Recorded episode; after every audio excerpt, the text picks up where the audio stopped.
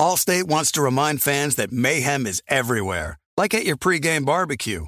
While you prep your meats, that grease trap you forgot to empty is prepping to smoke your porch, garage, and the car inside. And without the right home and auto insurance coverage, the cost to repair this could eat up your savings. So bundle home and auto with Allstate to save and get protected from mayhem like this. Bundled savings variant are not available in every state. Coverage is subject to policy terms and conditions. We are welcoming a new show to iHeart and the DraftKings YouTube channel. It is called Point Game with John Wall and CJ Toledano. It's an insider's look at the NBA and the culture surrounding the league. Every week, the five time All Star and the number one pick in the 2010 NBA draft, John Wall, will give his unique perspective on the hottest topics in the league and tell the best behind the scenes stories from his time in the NBA. So check out Point Game with John Wall and CJ Toledano on the iHeartRadio app, the DraftKings YouTube channel, or wherever you listen to your podcasts. Looking for an assist with your credit card but can't get a hold of anyone? Luckily, with 24 7 US based live customer service from Discover, everyone has the option to talk to a real person anytime, day or night. Yeah, you heard that right. You can talk to a real human in customer service anytime. Sounds like a real game changer if you ask us. Make the right call and get the service you deserve with Discover. Limitations apply. See terms at discover.com slash credit card. The volume. It's Hoops Tonight presented by FanDuel. The NBA season is kicking into gear, and there's no better place to get in on the action than with FanDuel. The app is safe and secure. Getting your money out is super easy. You can jump into the action at any time during the game with live betting, and I love building those same game parlays. And FanDuel is now live in Ohio, so use promo code JASONT and download the FanDuel app today to start making every moment more. 21 plus in select states. Gambling problem? Call 1-800-GAMBLER or visit fanduel.com slash RG in Colorado, Iowa, Michigan, New Jersey, Pennsylvania, Illinois, Tennessee, Virginia, and Ohio. Call 1-800-NEXT-STEP or text NEXT STEP to 53342 in Arizona. Call 1-888-789-7777 or visit ccpg.org slash chat in Connecticut. Call 1-800-9-WITH-IT in Indiana. Visit ksgamblinghelp.com in Kansas. Call 1 877 770 STOP in LA. Visit www.mdgamblinghelp.org in Maryland. Dial 1 877 8 HOPE NY or text HOPE NY to 467 369 in New York. Call 1 800 522 4700 in Wyoming or visit www.1800gambler.net in West Virginia.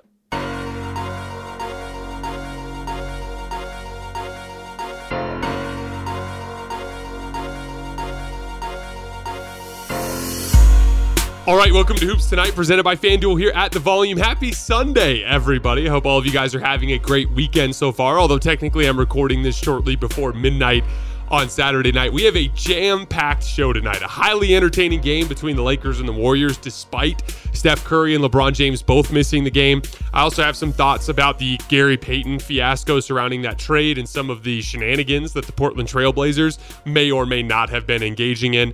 And then in the back half of the show, Luka and Kyrie make their debut together in an overtime loss to the Sacramento Kings. And I've got a lot of thoughts on just the initial impressions on Kyrie Irving with the Dallas Mavericks, as well as the Sacramento Kings, who, uh, on the strength of a big performance from De'Aaron Fox, notched a big win. You guys know the drill. Before we get started, subscribe to the Volumes YouTube channel so you don't miss any more of our videos.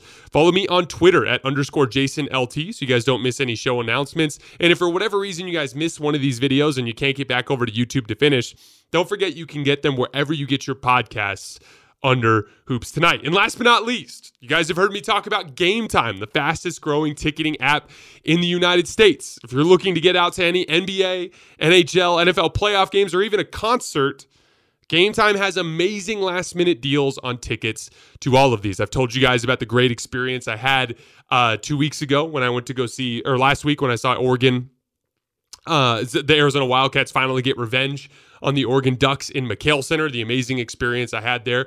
Uh, I also would encourage you guys to go check out Dead and Company and their final tour this year. If you've ever seen John Mayer, the the uh, uh, the pop artist, when he plays with Dead and Company, he's very blues heavy, very guitar heavy. If you're into that sort of thing, you'd really like it. I'm going to see him twice.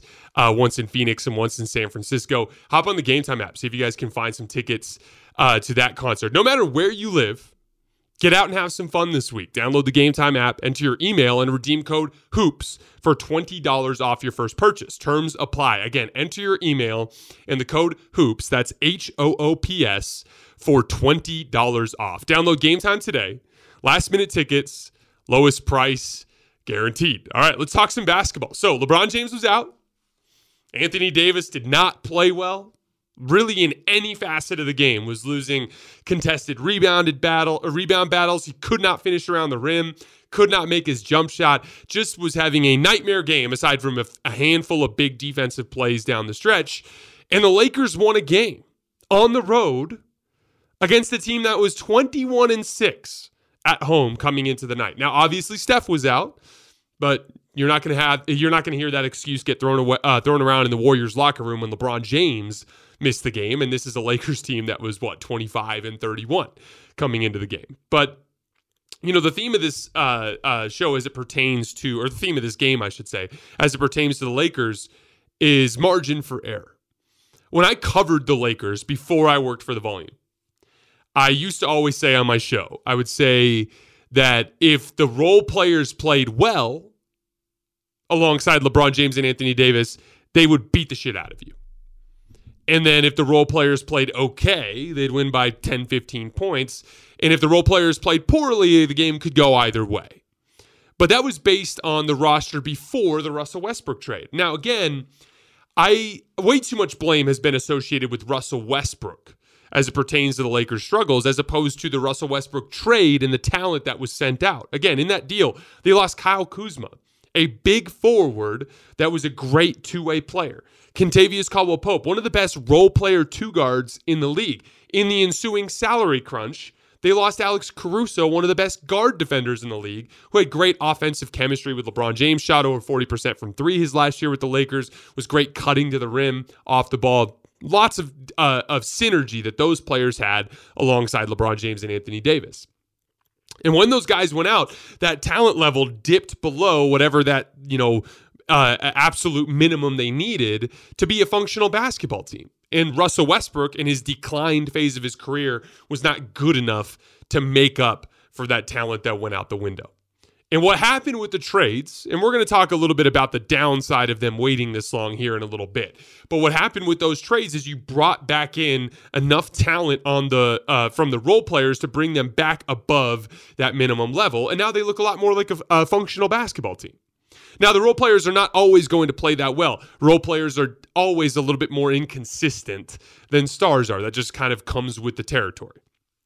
But what you saw tonight was with them playing really well, they were able to allow Anthony Davis to struggle in all of those phases of the game and to allow uh, LeBron James to rest his foot hopefully up until the uh, the trade deadline. If they, or excuse me, the All Star break. If they can rest him to the All Star break, they can get him 12 full days off through the Sunday of the All Star game. Then ramp him up for a few days before the rematch uh, rematch with the uh, with the Warriors uh, the following Thursday. But that margin for error did not exist before this trade deadline.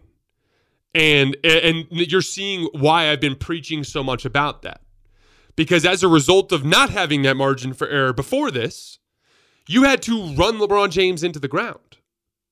And, and we're going to talk a little bit more about that later, but this is why it's so important to have all of that talent in the other areas of the roster. I always talk about all the different responsibilities that have to be filled on a basketball court. Role players are monumentally important in those areas, and you saw that tonight for the Lakers. Now, um, I want to talk a little bit about the game plan uh, that the Lakers used, and then we'll talk about the specific role players. So, tactically in basketball, every coach goes into a game with a game plan, right? And for this particular game, especially since Steph Curry was out, it opened up some options for the Lakers to be particularly aggressive on defense. And so what they did in this game is they took Anthony Davis and Rui Hachimura, and then in the bench lineups, Jarred Vanderbilt and Wenyen Gabriel, and they basically had them completely ignore Kevon Looney and Draymond Green when they were on the floor, and also JaMychal Green and Jonathan Kuminga when they were on the floor. So they were lingering around the paint. Then what they did with all of the guards is they denied them the ability to come off of those dribble handoffs and wide pin downs. Now, in basketball they call it top locking, but basically what that means is is like screens over here, I'm guarding this guy. Rather than locking and trailing, which would mean I'd get behind him and try to stay attached, I'm top locking, which means I'm getting between him and the screen.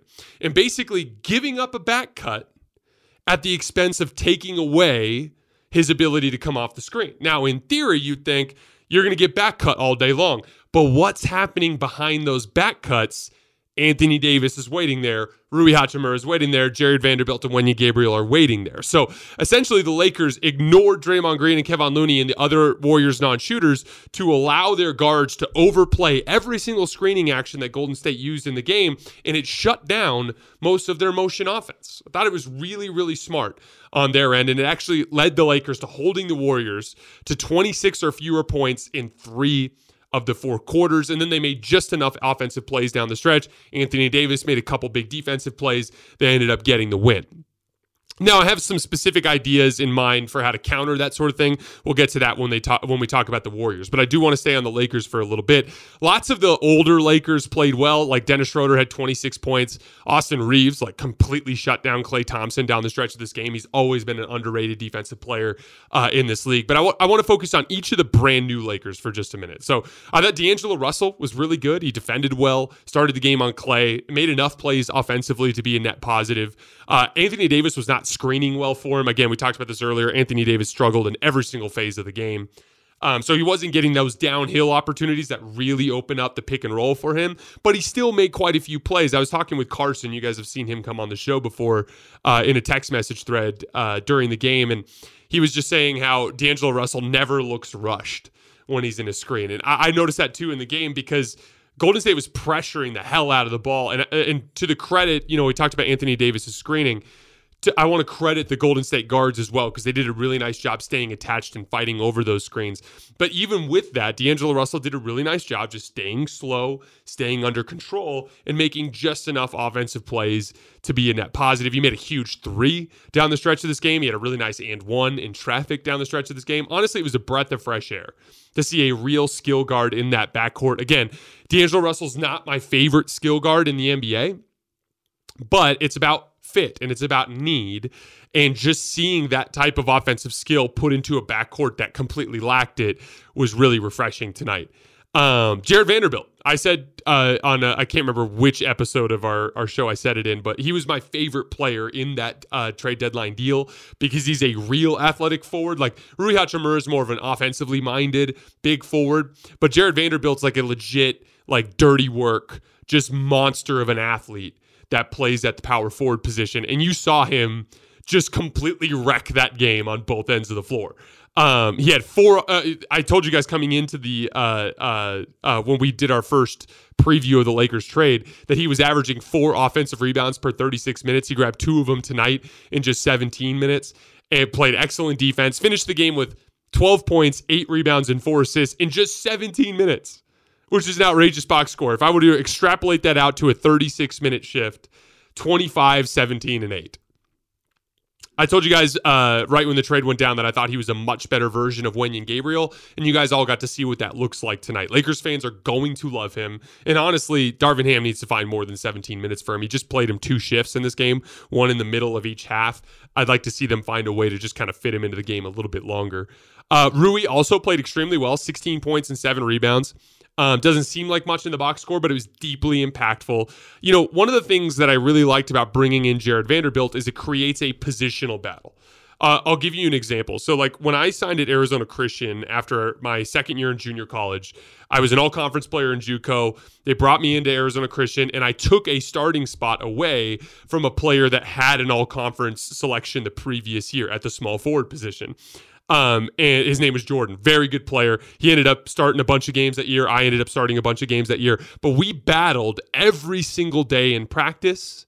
And in the games, we all brought our absolute very best because we knew that, like, if I didn't have it that night, Jordan was getting the minutes. And if Jordan didn't have it that night, I was getting the minutes. You know what I mean? It was like a real positional battle between two really good forwards that had track records of success in the past. And so as a result, it actually forced us all to be on the top of our game at all times. And that's kind of the way I looked at it. Like, no Jarred Vanderbilt. Rui Hachimura is really the only forward on the roster. He's getting all the minutes. So there's less motivation to be dialed in on the glass or or to defend at an extremely high level. And I thought this was Rui Hachimura's best defense and rebounding game of his entire Lakers tenure so far. And I think a big part of that is that positional battle with Jarred. You know, if he's not playing well, if he's missing those shots and he's not contributing on the defensive end and he's not grabbing rebounds, Darvin Ham's going to pull him. And Jar- Jarred Vanderbilt's going to get those minutes. And like, just like in any industry, competition is good. It actually drives success from everybody involved. Um, another thing that uh, Rui did really well tonight was just rescuing possessions. He had a couple of late clock threes, a couple of one dribble pull ups on possessions that broke apart. I always talk about rescue possessions uh, or offensive players and their ability to rescue possessions as the difference between good offenses and great offenses. Just squeezing an extra four or five points out a game is the difference between a 111 offensive rebound, uh, offensive rating and a 117 offensive read, rating, right? And that's the difference between a middle of the pack offense and a great offense, right? So getting that type of offensive production from Rui is really going to help this team, especially when they get in the playoffs and the easy opportunities go away. Uh, Malik Beasley had a rough shooting night. Like he's 0 for 6 from 3, but even he made some big plays attacking the rim. He had a nice little floater push shot in the first half. And then in the second half, he made a drive, driving layup and then missed another that occupied the rim protector, allowing uh, Jarred Vanderbilt to get an easy offensive rebound putback. And his shot quality was great. Uh, um, so in the long run, I, I do believe he's going to make a lot of shots and fit really well. So, a lot to be optimistic about for Laker fans after tonight, obviously. Winning a big game on the road, a must win without LeBron, with Anthony Davis not playing well. Um, but I do want to talk really quick about LeBron's foot because uh, I think it was Chris Haynes reported that LeBron's foot has been uh, he's been experiencing quote unquote unbearable pain. Now, uh, Rob Pelinka did come out and say that the imaging that they recently got done was clean, so I think it's mainly just soreness. Uh, but I do, you know, this I I, I want to be clear. Rob Pelinka did an amazing job at this trade deadline. Zooming out to the Rui Hachimura trade to what happened at the deadline, Rob did a great job. So I want I want to set that as our, our initial kind of like basement for this conversation. Um, but a couple of things. The uh, Mo Bamba trade, who Mo Bamba didn't play tonight, but the Mo Bamba trade was unrelated to the summer. That could have been made even if they made a deal this summer. The Rui Hachimura trade was unrelated to this summer. They could have made that trade at this deadline even if they didn't make it during the summer. So the only real difference is is like let's compare, you know, Buddy Hield and Miles Turner versus D'Angelo Russell, Malik Beasley, and Jarred Vanderbilt. Now, Jarred Vanderbilt's very good. I think Miles Turner's a little bit better. Um, Malik Beasley's very good. I think Buddy Hield's a little bit better. So the real swing piece in that trade is D'Angelo Russell, and you save one pick. Now, what did I say coming into the season? If you guys remember, I was clear. I said, I understand the thought process behind the Lakers waiting. Maybe you get a better deal. But what did I say was the risk? I said the risk was that you were going to dig yourself a hole in the standings and put yourself in a situation where you have to have a, a bad uphill climb to get out of that situation. It ended up being even worse than that. 25 and 31, LeBron James experiencing foot pain. And the reason why he ex- is experiencing those foot issues is that when Anthony Davis went down, LeBron had to absolutely hit the Jets to a damn near MVP level just to keep the team afloat. And he did, to be clear. The Lakers' net rating this year with LeBron James on the floor is, I think, plus 2.7 per 100 possessions. To give you some perspective, the Milwaukee Bucks, for all teams, are sixth in net rating at plus 2.9. So that's the level of play that LeBron's been giving you this year just to float you to six games below 500. So all I'm saying is like, this might all work out. The team looks great. But LeBron and Anthony Davis have to play at a playoff level now from the middle of February all the way until the end of the season. And you're asking a 38 year old to do that and an injury prone center to do that. Again, results tell the story. I say this all the time the winner tells the story. So this might all work out and the Lakers might win the title this year, in which case Rob Pelinka looks like a genius. But let's say that they Anthony Davis breaks down because he has to play at a playoff level this whole time. Or LeBron James breaks down because he has to play at a playoff level this whole time, while the Celtics can ease their way into the playoffs, while the Bucks can ease their way into the playoffs, while the Nuggets can ease their way into the playoffs. Now we have to push things forward to next year. And Rob Pelinka's deals did a nice job providing future flexibility. But I've always said that the urgency is LeBron's late prime. And why? Because if you don't do it this year, you got to do it next year. And if you make it to the finals in 2024, LeBron is 39 and a half years old. And it's, it, it's very likely that at 39 and a half, he's not quite as capable of carrying you to a championship ceiling as he was in the bubble in 2020. So Rob, Rob got his wish. He got a better package, but he paid dearly in the standings. And he paid dearly in wear and tear on his 38 year old superstar's body. And results will tell the story. But if LeBron James and Anthony Davis break down, I do believe it is associated with the fact that you did not give them this margin for error throughout the season. And that's why I disagreed with that strategy. That's why I would have gone uh, uh, made the deal this summer, this previous summer. And maybe they're sitting at 31 and 25 instead. And now you're more concerned about just getting to the playoffs as opposed to you literally have to go, you know, 20 and 6 or whatever just to have an opportunity to get out of the play-in. Or asking LeBron James and Anthony Davis to win a must-win game on the road at Golden State potentially. Like that that's the predicament that they're in. That has to be factored into your calculus of the way that you interpret this trade. But to be clear, having waited, Rob did some really nice work around the deadline bringing good players in. On the Golden State front. Now, I talked a lot earlier in the show about the Lakers top locking and not allowing the shooters to come off the screen, forcing them to back cut into the rim protection. Um, I would have adjusted to that by doing what the Warriors did to the Boston Celtics, which is lean heavily into pick and roll and isolation. Pick and roll was their most effective play type in the game by far. The Warriors ran 33 pick and rolls tonight for 34 points. Every other play type was below a point per possession. Off screen plays, 0.69 points per possession. Handoffs, 0.46 points per possession. Post ups, 0.67 points per possession. All that data is uh, courtesy of Synergy, by the way.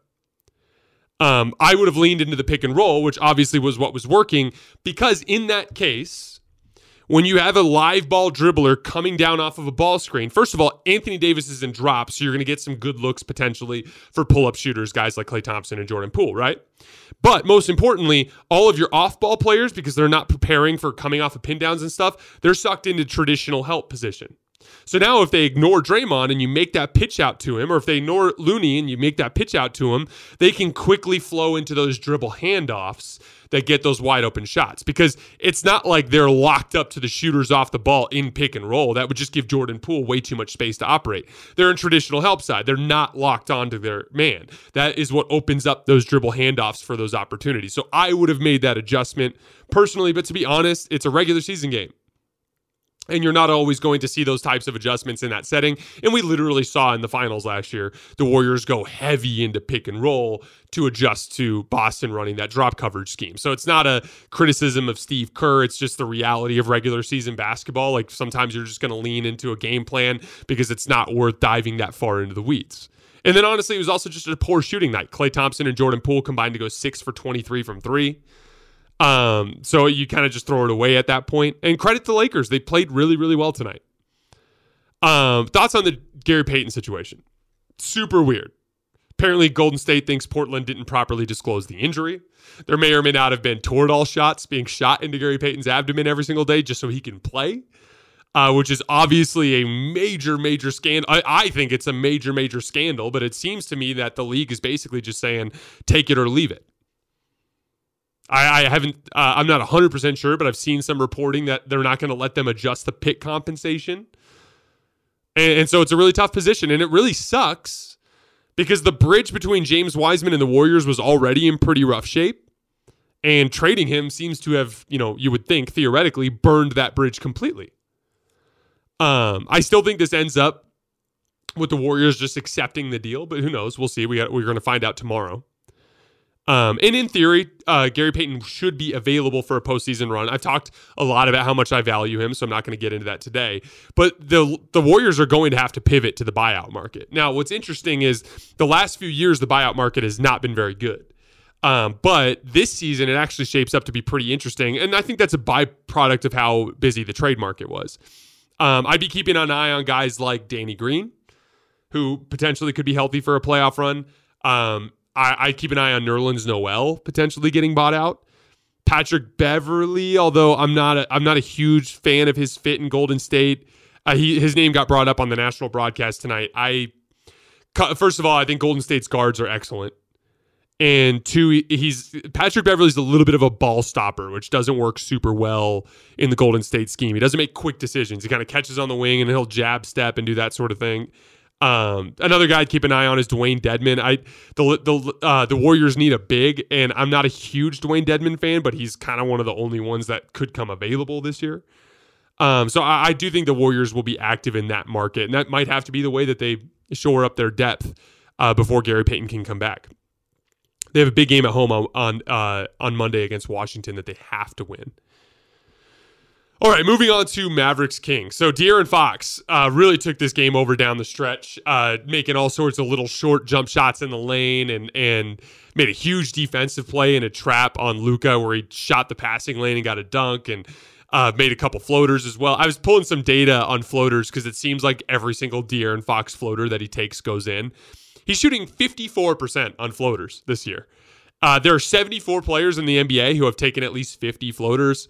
And De'Aaron Fox is sixth in percentage out of 74, again, at 54%. Uh, little trivia who do you guys think is best in the league at floaters? Nikola Jokic. Just take a wild guess at what the percentage is.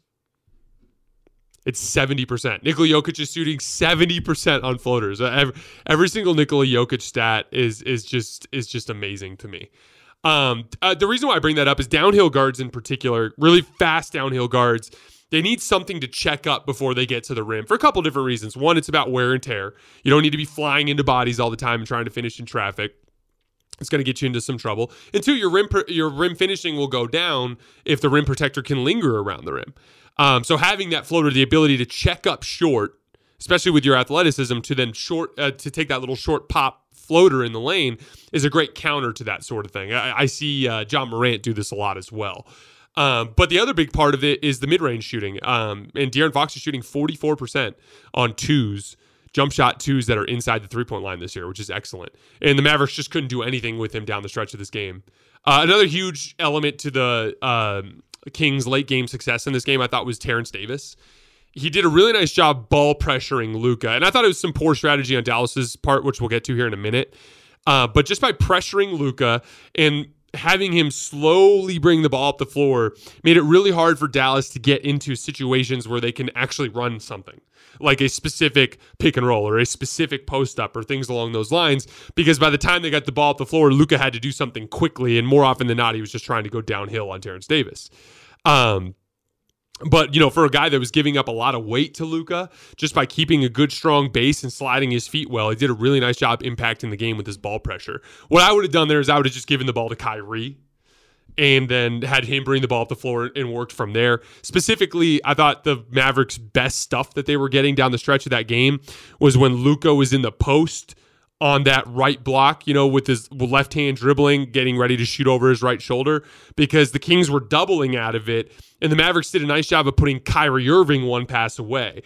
And, you know, I, I noticed this a lot when Kyrie was with the Nets, where they they would have you know because Kevin Durant was one of the best pick and roll ball handlers in the league with the Nets, and what they would do is they'd have K, they'd have Kyrie set the pick because then when the trap comes, KD's making that quick pass to Kyrie on the short roll, and it's a four on three, But you have one of the best offensive players in the league making that first decision in the four on three, and they would just torch teams with that.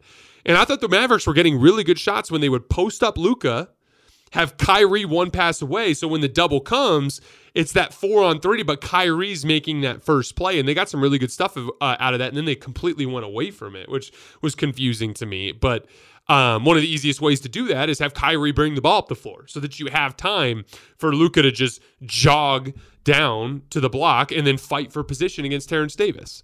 Uh, but credit to Terrence Davis. He, he, did a really nice job impacting the game with his ball pressure. He also hit a huge three in OT um, after the Mavericks jumped out to a three point lead. The Kings defense has now given up 120 plus points in four straight games. They are 23rd in defense. Um, again, the Kings are really fun. I always enjoy watching them when I watch them play, but there's a clear ceiling here with their inability to get stops, which really comes down to the front court, in my opinion. Um, one note on the Mavs too with their final shot. You know, there's this debate like who gets the last shot, and it's to me the decision is so simple. When you've got two really great shot creators like that, it's who's got it going, who's in a rhythm. And what I didn't like about Luka taking that step back three, and it, you know, again, like for Luka, it's a makeable shot, sure. But like, and I, I saw just an inkling of frustration on Kyrie after the game. I don't know if you guys noticed that, but uh Kyrie had it going. He had just hit a wild three before. He's been freaking amazing on the offensive end since he put on the jersey. That's one of those moments where it's like you get you put the ball in Kyrie's hands to try to tie the game there. Um, but we'll we'll see how that shakes out um, over the coming months. Big picture, what I really like about Kyrie's fit with Dallas is he brings real pace and tempo to their offense. Everything Luka does is slow. And, you know, Kyrie is a live ball shot creator that does it out of ISO and pick and roll, similar to Luka does, but he's much, much quicker with the way that he does that. You know, if you throw the ball to Luka with 18 seconds left on the shot clock on the left wing, it might take him nine seconds to decide what he's going to do, whether that's a step back or beating his man off the dribble or backing him down into the lane because he's going to use a bunch of dribbles. He's going to turn and pivot a bunch of times. He's going to be very methodical in the way that he does it. And one of the nice things about Kyrie is he does play with real tempo. He's very quick with his decision to attack or to shoot. And there's a couple of different ways that I've seen that help. One, it's kind of like a change of pace when Luka's off the floor. You saw that a little bit tonight, and you saw that a lot in the two wins. Like Kyrie just immediately walks into Dallas and goes on the road to the Clippers and wins, and goes onto the road on the road to the Kings and wins. That's why you make the superstar trade. And what blew my mind about everything surrounding the Kyrie discussion when his when he was when he was available for trade is people continually glossed over the fact that the dude is freaking incredible at basketball. And like, yeah, if you want to have a conversation about the off court stuff, that's fine. But like as a basketball player, the dude is an all-world talent, and that immediately changes everything about the geometry of your basketball team. That's what allows you to sit Luka to rest an injury and win on the road against a Western Conference playoff team, and then do it again a couple nights later. Um, but it, fundamentally on the basketball court, though, you could even see it when Luka and Kyrie were together. Just Luka making quicker decisions in the ball popping around more. And you know, one of the things that I said about Luka when all this was going down, I said, don't just assume that he can't play a different style. Yes, Luka is very heliocentric and slow paced when he's been running the Mavericks the last few years. But this dude grew up playing professional basketball in Europe. This dude is accustomed to ball movement and passing screen away and running sets. He's done all of that shit his entire life. So I have no idea why people were just assuming that Luka would be un- incapable of playing that style. And I, I loved seeing that little bit of different tempo and pace to the way that the Mavericks played with Luka and Kyrie on the floor together. One other guy I wanted to talk about uh, with the Mavs was Josh Green. You know, he came into the league as like a really great athlete, but that was good, strong athlete. That's kind of like the modern day wing that's a little bit shorter, uh, but uh, you know, quicker and more stout and has a lower center of gravity.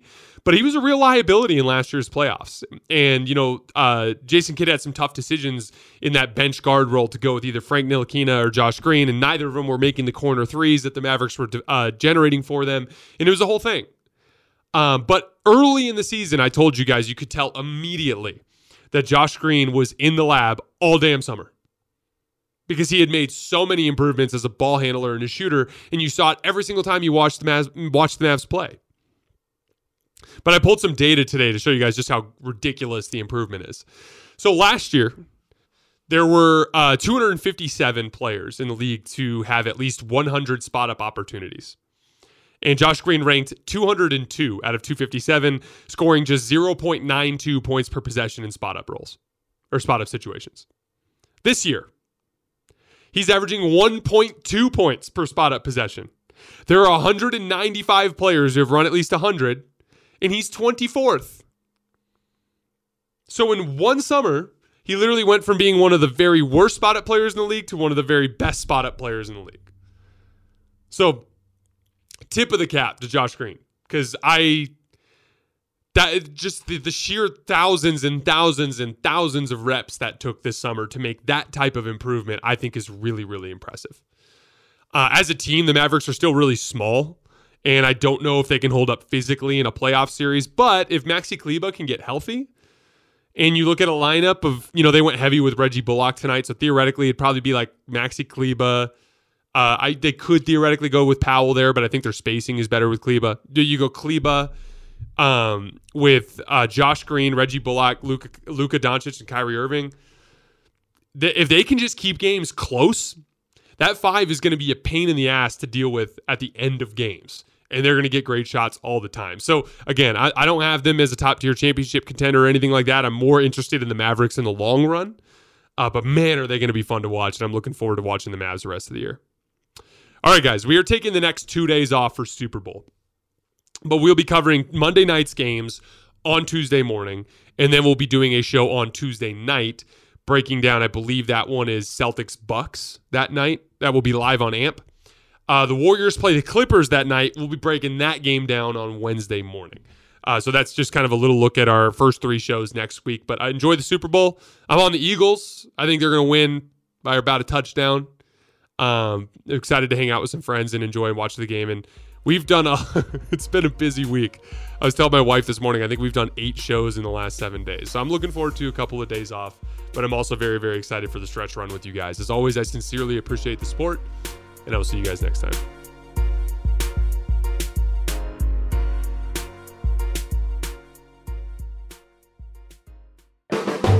The volume. Allstate wants to remind fans that mayhem is everywhere, like at your pregame barbecue. While you prep your meats, that grease trap you forgot to empty is prepping to smoke your porch, garage, and the car inside. And without the right home and auto insurance coverage, the cost to repair this could eat up your savings. So bundle home and auto with Allstate to save and get protected from mayhem like this. Bundled savings variant are not available in every state. Coverage is subject to policy terms and conditions.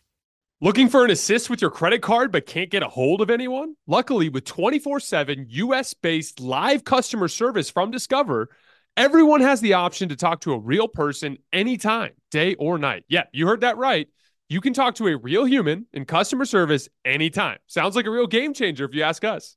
Make the right call and get the service you deserve with Discover. Limitations apply. See terms at discover.com slash credit card. Hey guys, you know what this playground could use? A wine country, huh? A redwood forest would be cool. Ski slopes! Wait! Did we just invent California? Discover why California is the ultimate playground at visitcalifornia.com.